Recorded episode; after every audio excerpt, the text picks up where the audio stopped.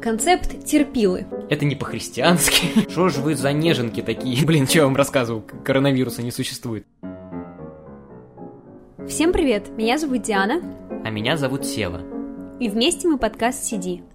Сегодня мы с Севой в форме дискуссии поговорим о том, как правильно и грамотно выстраивать диалог, где находить для него собеседников и что делать, если некоторые из них оказываются тупыми.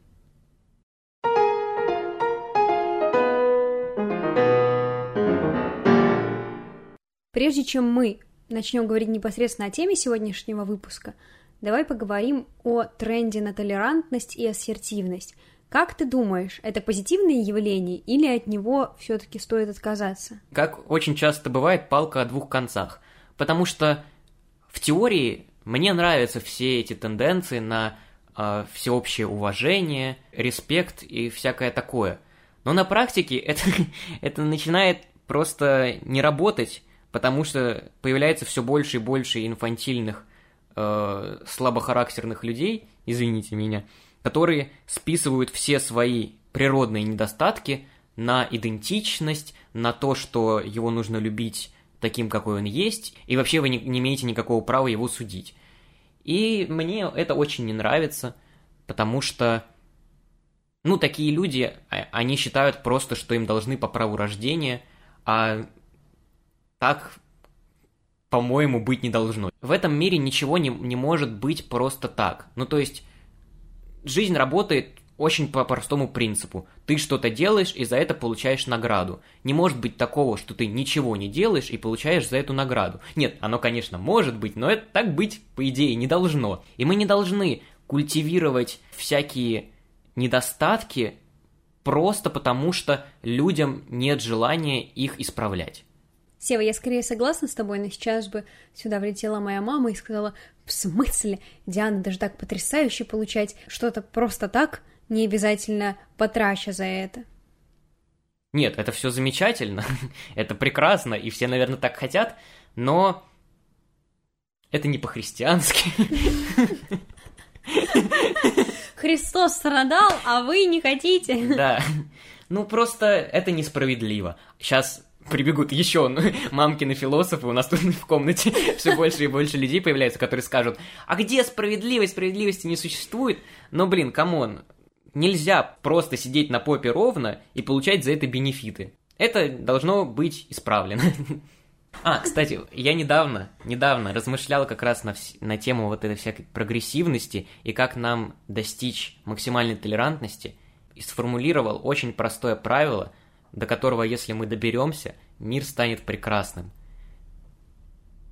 Чтобы мир стал толерантным, нужно, чтобы все друг на друга забили.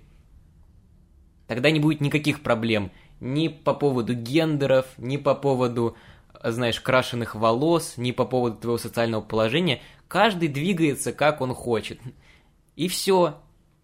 А, а пока мы все время об этом говорим и говорим, хотя это парадоксально, чтобы что-то устоялось, нужно об этом говорить, но когда ты об этом говоришь, появляются несогласные, и в итоге это все как-то очень долго развивается. Но если мы дойдем до точки, когда всем друг на друга станет пофиг, мы приблизимся к идеалу, я считаю.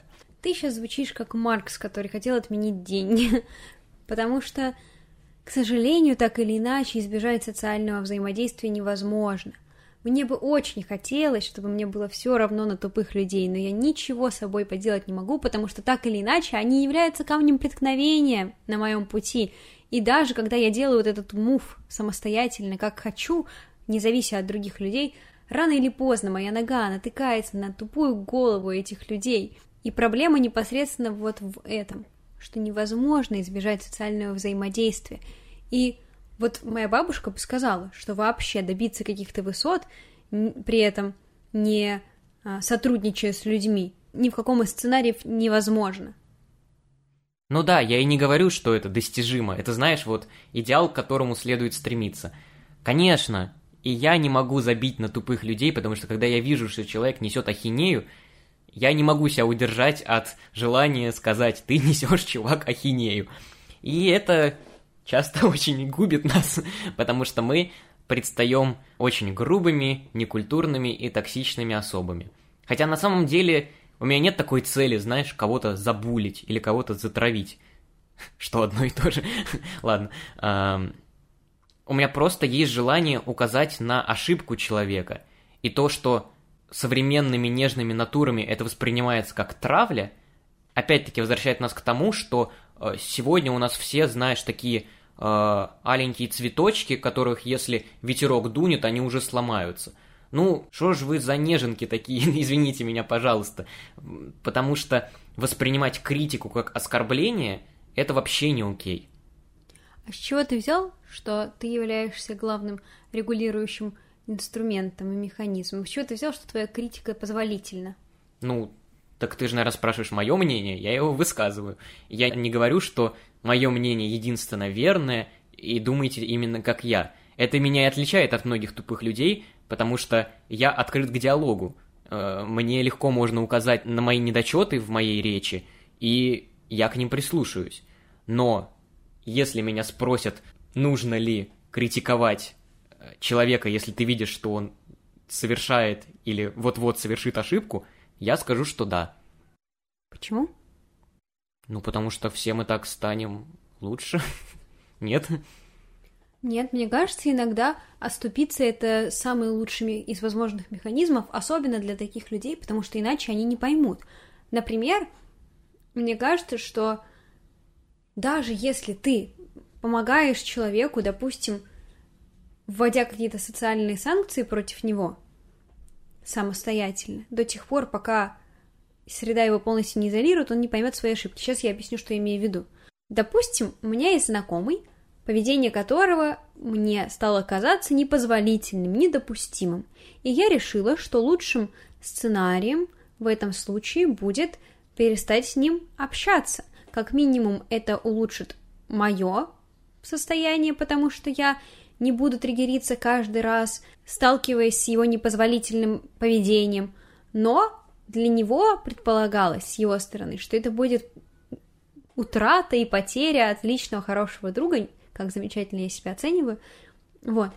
И таким образом я бы наложила на него некоторые санкции, которые бы показали ему, что, знаешь ли, не стоит себя так вести, и он бы смог сделать выводы. Но проблема здесь заключалась в том, что от моего единичного отказа ситуация никак не изменилась, потому что осталось три других друга, которые продолжили с ним общаться. И, следовательно, он все еще считает себя королем ситуации э, и оказался в некотором даже выигрыше. Но понимаешь, в чем дело? Если ты видишь, что человек делает что-то неправильно, будет гипотетическая возможность, если ты не попытаешься его исправить, что он эту ошибку будет распространять на все больше и больше количество людей. Как появляются мифы. Один чувак сморозил какую-то хрень, кто-то это подхватил, и так разнеслось. А, и потом появляются разрушители мифов, которые начинают говорить, что нет, нет, все не так, но уже слишком поздно, потому что он где-то устоялся. И поэтому сейчас еще миллионы и миллионы людей думают, что Менделеев придумал свою формулу просто заснув, что ему приснилась она вдоль и поперек во сне.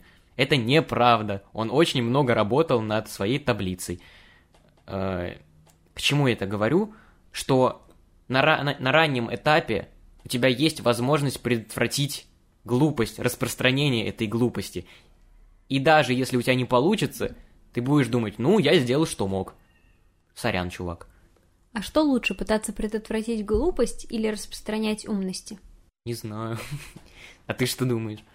Мне кажется, что скорее второй вариант, потому что в рамках первого ты несешь колоссальные издержки, потому что, во-первых, ты ставишь себя в один уровень с этими людьми, вступая с ними в диалог, потому что чаще всего тебе придется снизить объяснительные свои модели до просто тотального низа, потому что тебе придется буквально объяснять мертвому, почему он мертвый, вот, и более того, ты еще окажешься в положении лус-лус, потому что, скорее всего, эта форма приведет тебя к тому, что ты будешь там токсичить или э, вызывать какие-то неприятные эмоции у этого человека, которого ты критикуешь, да, и вряд ли, и проблема еще восприятия этого человека тоже стоит очень открыто, потому что вряд ли он сумеет это воспринять вот так просто, и его порог входа будет в, это, в понимание своей неправоты очень низким. И поэтому иногда тебе проще оставить позади всю эту ситуацию, погореть внутри, возможно. У меня так однажды было. Меня задели очень сильно, я расстроилась и разгневалась, и написала огромнейшее сообщение на знаков, наверное, тысячу-полторы, а потом взяла и его удалила, потому что подумала, что это бессмысленная трата ресурса, как минимум мне стало проще, потому что я слова завизуализировала, записав их, и проговорив их, и поняла, что сейчас прозвучит гордо, но не все люди достойны того, чтобы даже им свое гневное внимание уделять. И вот это, кстати, следующий вопрос, о котором бы я хотела с тобой поговорить, а, концепт терпилы. Как понять, где ты проработал принятие ситуации, настолько преисполнился в своем сознании, что не видишь смысла в ненужной растрате своей энергии, или ты настолько благороден, что можешь там позволить себе кого-то простить, или где ты просто терпила, которая оказывается в невыгодном положении и свои границы позволяет ущемлять. Меня в детстве, например, учили всегда вот свою позицию отстаивать до конца. И мне кажется, что это несколько попахивает максимализмом, и это вообще нисколько не обязательно. И взрослость, она как раз-таки проявляется в том, что ты можешь уступить, в том, что ты можешь признать свою неправоту, в том, что ты ведешь себя как взрослый человек, беря ответственность за то, что ты ошибся, оступился. И как раз-таки глупостью я бы называла то, когда человек, даже ошибившись, не может этого признать. В контексте комплекса терпила это скорее про то, э, как понять, где ты свои границы подавляешь и где ты себя как бы принижаешь, а где ты просто снисходишь и поступаешь скорее благородно, нежели э, потерпильски. Ну, я лично для себя это определяю, э, убедила меня другая точка зрения или нет. Ну, то есть, я у меня нету, знаешь, какой-то четкой позиции по многим вопросам. Во-первых, потому что мне еще не очень много лет, а во-вторых, потому что я всегда допускаю, что я где-то могу заблуждаться. Да и на самом деле понятие заблуждения, оно такое относительное, э, потому что мы, можно сказать, что все наши реплики это заблуждение, потому что если рассматривать все релятивистски, то мы во всех наших фразах и правы, и неправы, и сколько ты не ходи, ты все равно будешь заблуждаться. Если обратная точка зрения кажется мне в некоторых аспектах логичной и релевантной, я спокойно готов с ней согласиться, э, ну, знаешь, там, на, на определенный процент того, что мне показалось занятным. Это, кстати, на самом деле меня э, подводит к вечному вопросу, который я сам себе задаю. Действительно ли работает фраза «в споре рождается истина»? Потому что я как-то недавно об этом думал, ну, на бумаге звучит красиво, да, но в реальности как будто бы должно совпасть слишком много переменных. Оппоненты должны уважать друг друга, они должны быть открыты к диалогу, спор должен проходить, знаешь, не в агрессивных тонах. И тогда, да, что-то может получиться. Но в большинстве своем противники заводят спор именно из-за того, что оппонент им неприятен, и в споре рождается не истина, а конфликт. Это зависит от целеполагания спора, потому что, с одной стороны, вы можете изначально хотеть прийти к истине, и вы тогда такие оба неподготовленные, приходите с чистыми умами, табула раса такие, и выписываете объективные за и против. Но давайте посмотрим правде в глаза, обычно никто в спор чистым не вступает. У всех уже есть определенная позиция, и проблема спора заключается в том, что э, ну, вот эта гегельянская идея господства и рабства, что так или иначе один другого подчинить должен. И то же самое в споре, то есть просто одна позиция должна повалить другую. И э, из-за того, что ты никогда не приходишь в спор чистым листом, с чистым сознанием, ты так или иначе склонен к тому, чтобы те или иные убеждения с большим рвением отстаивать. И вот мы, например, недавно так спорили с подругой, о том, является ли тюрьма в России эффективной. И я не могу сказать, что мы пришли к истине, потому что, опять же, вот этот балласт наших верований и отношений по отношению к этой ситуации был очень тяжелым. и он предопределял то, как этот спор развивался. И мне кажется, что истина в споре рождается прям супер редко, и чаще всего для того, чтобы ее родить, для этого надо, ну не знаю, запланировать эту беременность. беременность истины. Это новый термин, задекларируйте. Запланированная беременность истины. Ну да, если спроецировать все вышесказанное на тему выпуска, а именно на э, переубеждение человека в его тупости и заблуждении, очень часто это оказывается бессмысленным, потому что человек, ну, как бы изначально не считает себя тупым. Никто обычно не ходит и не говорит «я тупой, научите меня, пожалуйста, всему, я ничего не знаю». Обычно мы, наоборот, как бы склонны считать, что мы что-то допонимаем. Ну, и, соответственно, когда нам так сразу говорят «ты здесь не прав», мы такие «а чё это я не прав?» А я буду, я буду, буду защищаться. У меня, кстати, абсолютно наоборот. Если мне скажут, что я не права, даже если я понимаю, что я в этой теме могу выступать как эксперт, я с большей долей вероятности поверю этим людям, даже если они проходимцы с улицы, даже если я понимаю, что они ни черта в, этом деле не понимают, но я с большей долей вероятности засомневаюсь в себе, чем в словах других людей. Это, конечно, вопрос моей самооценки и ее низости, но а, про тупых людей. А как им дать понять, что они глупы, когда они все-таки это осознают? Ну, мой любимый э, способ это предварительно сказать, чувак, если ты вот так вот сейчас сделаешь, ты окажешься в невыгодном положении. И он так делает, и он оказывается в невыгодном положении. И тогда я торжествую, говоря, надо было слушать. И, и как бы это может показаться, что я злорадствую, но обычно после этого люди сами доходят, что, блин, он, он же сказал, что не нужно так делать. Видимо, он дело говорит. Но это, конечно, идеальный случай, и такое случается крайне редко. Да и вообще, знаешь, я не могу похвастаться тем, что на моем пути было очень много глупых людей, которых я переубедил. Обычно ты просто говоришь, да, иди, чувак, своей дорогой, ты неисправим.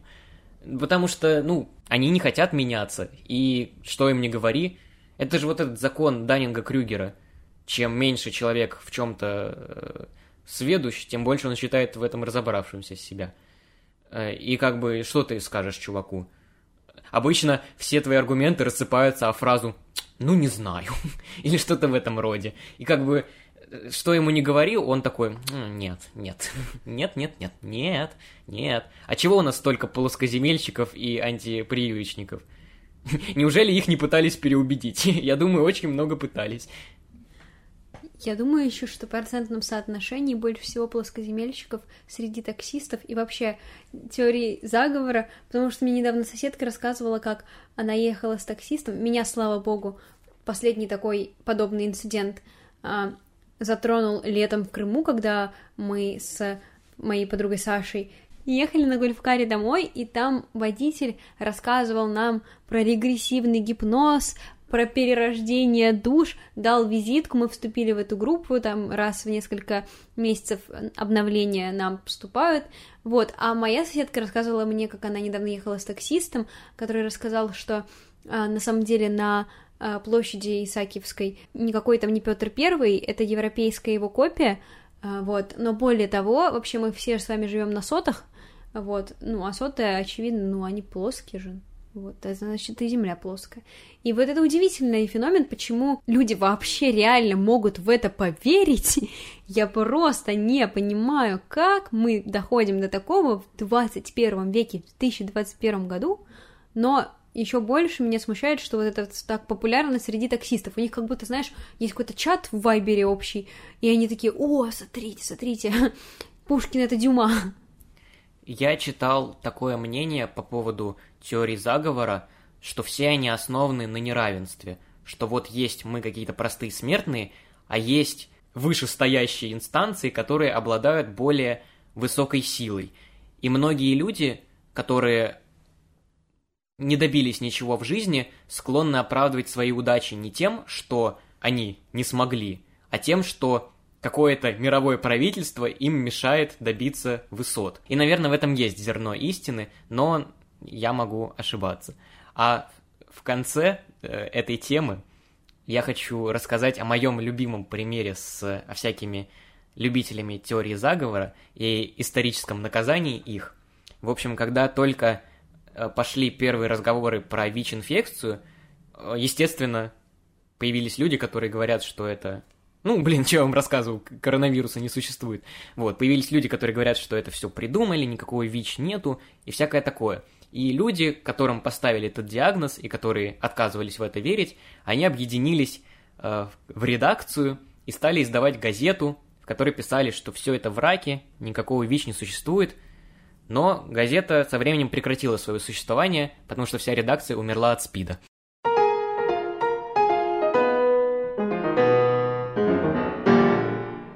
Ну вот мы поговорили про однозначно глупых людей, по нашему мнению. Но есть же такая категория, как заблуждающийся. И вот как вычислить человека, который неисправим, и как вычислить, соответственно, человека, у которого есть шанс на преображение? Вообще, если честно, я не думаю, что я экспертно достаточно ответить на этот вопрос, но иногда, знаешь, бывает такое мимолетное выражение лица, когда ты беседуешь с человеком, и у него вот на секунду так отпечатывает сомнение в глазах. Я прям такие моменты иногда ликую, у меня внутри прям как будто тысячи маленьких звездочек взрываются в одно мгновение.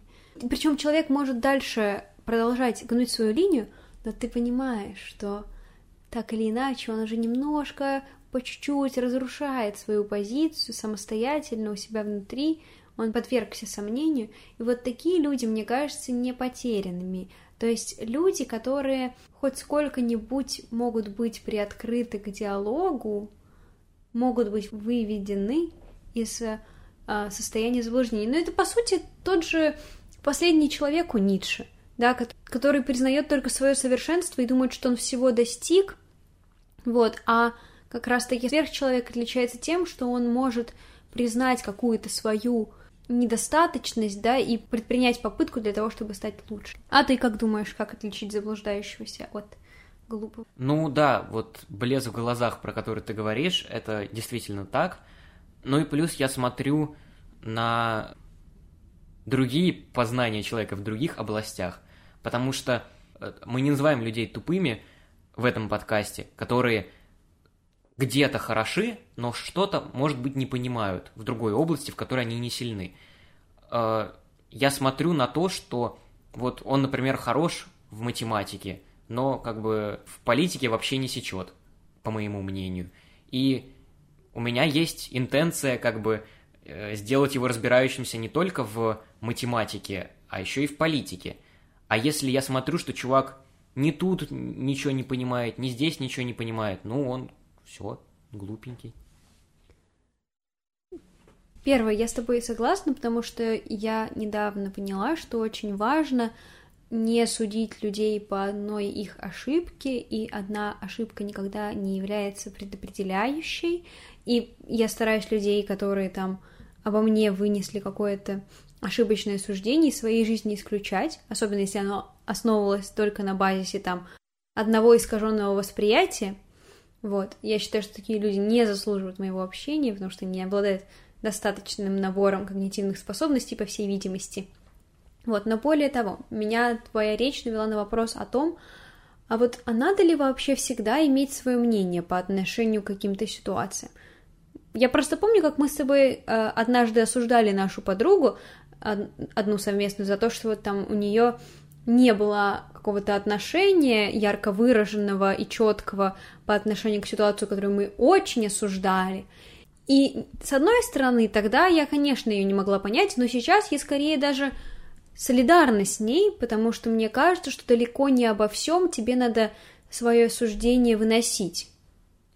Я согласен с тобой, что мы не обязаны знать все и иметь точку зрения по любому вопросу, но мне все равно кажется, что есть такие вопросы, по которым невозможно не иметь точки зрения. Ну, то есть нельзя сказать, э, я, знаете, индифферентен по отношению к фашизму. У меня нет точки зрения, хорошо это или плохо. И когда ты видишь, что происходит какое-то зло, ну, у тебя бинарная система, ты либо принимаешь его, ты либо не принимаешь. А игнорирование проблемы – это не решение проблемы. Так а че, зачем тебе проблему решать? Если проблема тебя не гложет, и ты не являешься а, главным игроком, от которого зависит ее разрешение, то зачем тебе принимать участие в этой гонке и игре? Ну, то есть, по сути, допустим, чинится какая-нибудь всемирная несправедливость. В какой-нибудь стране N происходит полицейский беспредел. И от того... Допустим. В, совре- в современном мире вряд ли такое случается, что на митингах задерживают людей просто рандомно. Так, такого не бывает, нет. Гипотетически представим. Гипотетически. Вот. И ты понимаешь, что, к сожалению, от того, что ты один будешь противостоять системе, вряд ли что-то изменится. И что, что тебе остается делать, кроме как игнорировать эту проблему? Потому что это наиболее безопасный для тебя способ сейчас. Ну, я, наверное, руководствуюсь каким-то своим идеалистским, романтическим э, взглядом с надеждой на то, что если хоть что-то делать, будут какие-то подвижки. Моя мама всегда говорила, что теория меньших дел самая выигрышная, и, наверное, с годами я все больше и больше к этому прихожу, потому что тебе, конечно, хочется, чтобы мир работал так, как ты хочешь, и никак иначе, но, да, так не бывает. Но, не знаю, мне кажется, что пассивность – это в любом случае плохо. Ну, то есть, не делать ничего, это, это тебя, тебя ведет к стагнации. А стагнация, ну, никогда не приводит ни к чему хорошему. Точнее, это приводит к тому, что люди начинают пользоваться тем, что ты не собираешься ничего делать, и в итоге твоя пассивность приводит к еще большему злу, чем было до этого. Я на самом деле сейчас хочу нас попытаться вести логический тупик. А, в дебатах мы очень часто играем аргумент о том, что, ну, по сути, если вот человек живет в очень плохих условиях, но при этом этого не осознает э, и балдеет, то мы не должны ему этого запрещать. Ну, то есть, допустим, у нас есть ситуация, когда муж бьет жену, но жена настолько его сумасшедше любит, что вот эти даже ну, 10-часовые побои не сравнятся там с пятью минутами, когда он не дает улыбку свою. Вот. И меня всегда угнетало, потому что, с одной стороны, мне кажется, этот аргумент немножко похож на серебряную пулю. Ну, типа, если человеку нормально, то и пофиг. Но вот что-то внутри меня гложет, потому что как доказать, что если человек не ощущает объективных вредов, то ему все равно будет плохо? Ну да, это действительно тупиковый вопрос. И я полностью разделяю твое внутреннее негодование по этому поводу. Есть еще одна смешная тема вот в дебатах, связанная с этим. Есть девушка, которая тебе нравится, но при этом она тебе недоступна, и ты можешь ее изнасиловать, при этом она об этом никогда не узнает, физического вреда ей нанесено не будет, и никто об этом извне тоже не будет уведомлен. Ну, то есть, по сути ведь объективных вредов все еще нет. Но мы же понимаем как-то внутри, что насиловать другого человека, даже если он не знает об этом, и даже если ему не будет плохо, как-то не окей. Ну и, ты, и вот что ты наделала? Ну, я не знаю, что ответить. Я тоже. Ну, это знаешь, я сейчас перечитываю портрет Дариана Грея, и там примерно такая же ситуация. Чувак творит плохие вещи, но на нем самом это никак не отражается. И на обществе на самом деле тоже. А, Все отражается только на портрете, который, э, собственно, за него нарисовали, а он остается таким же красивым, прекрасным, как и был. Ну, вот то же самое. Вроде как ничего внешне не происходит, все довольны. Но это так быть не должно.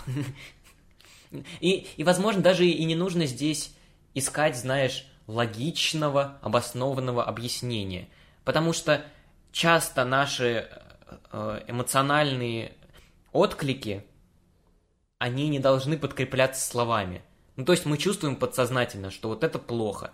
И даже часто глупо объяснять, почему это плохо. Если мы большой группой людей подсознательно чувствуем, что так быть не должно, наверное, мы должны это искоренять. 2021 год, зумеры придумали морали. Очень хорошо. Да, мне кажется, это правда сложный вопрос, потому что мы привыкли все мерить вот этой утилитарной метрикой, типа, ну вот здесь вред, здесь там человеку наносится увечье, здесь там он испытывает какое-то неприятное психологическое давление, и тогда мы говорим, что это плохо. При этом наши чувства и наши ощущения, которые мы испытываем по отношению к этой ситуации, часто, когда они оказываются негативного окраса, мы подавляем и говорим, что, ну, вредов же нет, следовательно, стоит об этом забыть.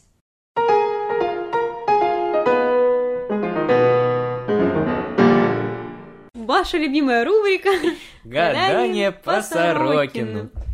Называй номер страницы, Сева. Два... Два восемь. Нормальный выпуск.